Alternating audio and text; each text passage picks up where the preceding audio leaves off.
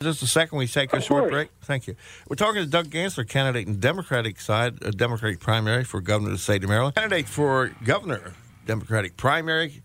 Um, before I ask, uh, turn over to Frank, let him ask his questions.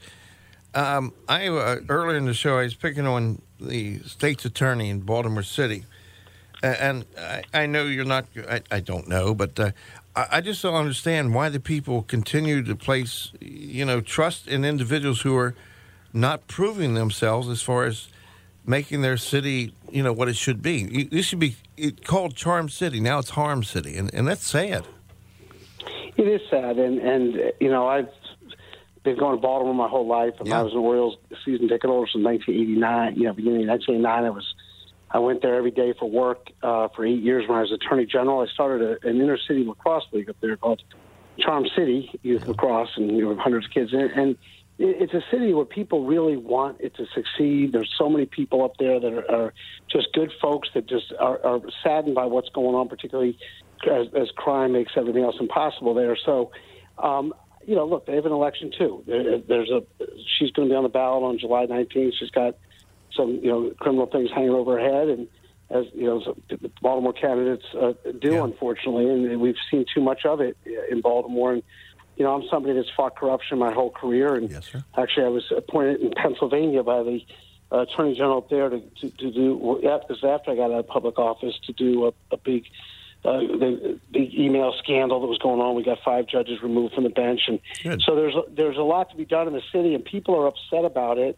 Um, there's three candidates running, uh, you know, in, in the city this time, and we'll see what happens. I mean, she beat, you know, when she got there, she beat an incumbent, so it's not like they're, gonna, they're necessarily going to rubber stamp it. So Right. we'll see what happens there. Uh, Frank? Uh, uh, Mr. Gansler, appreciate you joining us. Uh, you were uh, Attorney General for uh, all of Maryland. I hope that uh, everybody in Maryland would be concerned about the uh, crime situation in Baltimore, and I know that's getting to be one of the uh, major topics of discussion heading into the primaries. But as uh, someone who lives in Frederick, and we talked to folks in Carroll, Washington counties, uh, what is your plan? What, what effect would it have for us, or is this all focused on Baltimore? Well, it's not focused on Baltimore at all. I mean, Baltimore's part of the equation, and I, I, I think Baltimore is just sort of the the bright example of, of, of crime exploding all over the state. I mean, and, and and sort of the lack of respect for law enforcement. I mean, we I'm in yeah, I live in Montgomery County. We have 1.1 million people. There's 13 cadets right now being in the police department being trained, and that's unsustainable. And it's because of you know we beat up on our police when we should be respecting and revering our police. I, I, my, part of my Maryland Safe Maryland plan um, it, it includes getting a thousand, hiring a thousand more police officers. You know, well trained and well paid police officers. We, we we should be supporting our first responders, police and fire. So that's an easy thing. In terms of Frederick itself and Washington County and even parts of Carroll, I mean, Frederick is the, the first thing deliverable that I'm going to do when I'm governor is make sure the conference center goes in downtown. I mean, I just don't understand why that's been held up. The, the state state should be contributing to it. If you know, I'm an environmentalist, like I, I get all that, but if you're going to build, you know, Frederick's the biggest city in the United States without a downtown hotel, and if you're going to build something somewhere, it ought to be right downtown.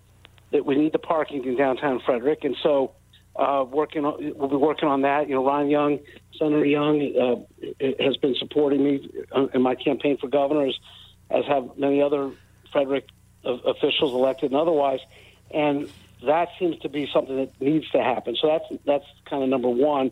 Number two is making sure we have mass transit from Shady Grove into Frederick. I mean, right now, you know, you either are sitting on 270. We just heard the traffic report, or you you could take the MARC train, which goes into DC three times in the morning, comes back three times in the afternoon. That doesn't fit with everybody's schedule. So we need to have an enhanced MARC service in, the short term and long term connecting Shady Grove to Frederick on mass transit. And uh, so those are two sort of the, the, the biggest things we'll do right away. But let me steer you back to uh, because you do have the uh, the the plan that that you announced, Safe Maryland. Uh, back to uh, the police hiring and all of that. So these thousand new police officers would be, I would think, the focus in Baltimore, but but dispersed throughout the state. And would they Yeah. include, you know, counties that outside of the uh, municipalities have uh, sheriff's departments. I mean, how, how does all that work? Yeah, I think you kind of it's a need based kind of deal. So I, actually think a thousand is is conservative in terms of what we need for police. I mean, there's departments right now that have job openings, you know, in the hundreds around the state. So we definitely want to make sure we hire enough police in this, the urban areas, but also the suburban and the rural areas. And yes, I mean, in some rural areas, it, it, there's not a police department, there's not municipalities, it's the sheriff's department. We want to make sure that they have their people as well. Well, you know, one question we have up here in Frederick County, um, we have the 287G. It's uh, we have the lowest crime rate in the state. Would that be something that uh, you would consider? I'm sorry, the, two, the who? We have the 287G. It's a when a person is arrested for a felonious crime and goes to a detention center, they're uh, taken through uh, the process of knowing if they're legal or illegal into the country, and if they are, then ICE is notified. It's a controversial uh, policy that we have in yeah, Frederick no, County. Yeah, yeah, no, right, and and that's obviously not something that I'm, I'd be part of. But right. if there is somebody who is committing a crime, has committed a violent crime, is convicted of a violent crime, and and then ICE would come in and, and take them. Um, but you know, just if somebody that happens to be arrested and is No, not no. here legally, It, Yeah, it has to be. thing. It has to be of a major crime. Number one, it has to be of a jailable offense. Number one, and they're notified, um, and that that's just what is happening here, which has gotten a lot of gang members out of Frederick County, uh, especially MS-13, which are you know which are headaches for Montgomery County. I just want Right. And as a governor, you could, you know, Yeah. bully pulp, uh, pulpit, have, have views on it, but I think that is a county by county decision. I hope it It is. is a county by county. I mean, I started the first gang unit in Maryland's history when I was state's attorney in Montgomery County, and we did an enormous amount of work on that. And in fact, I mean, what's interesting is the the, the immigration issue is is a federal issue. It's, it's, right? Yes. There's nothing more federal than people coming from another country into our country. But that said, one of the most effective crime fighting tools that was, is available to take on gangs is the RICO statute, Yeah. which allows you to sort of put the whole uh, conspiracy, the crime, criminal conspiracy together. I got a statewide RICO statute passed uh, when I was state's attorney, we, and, and ended up uh, being used while I was attorney general as well.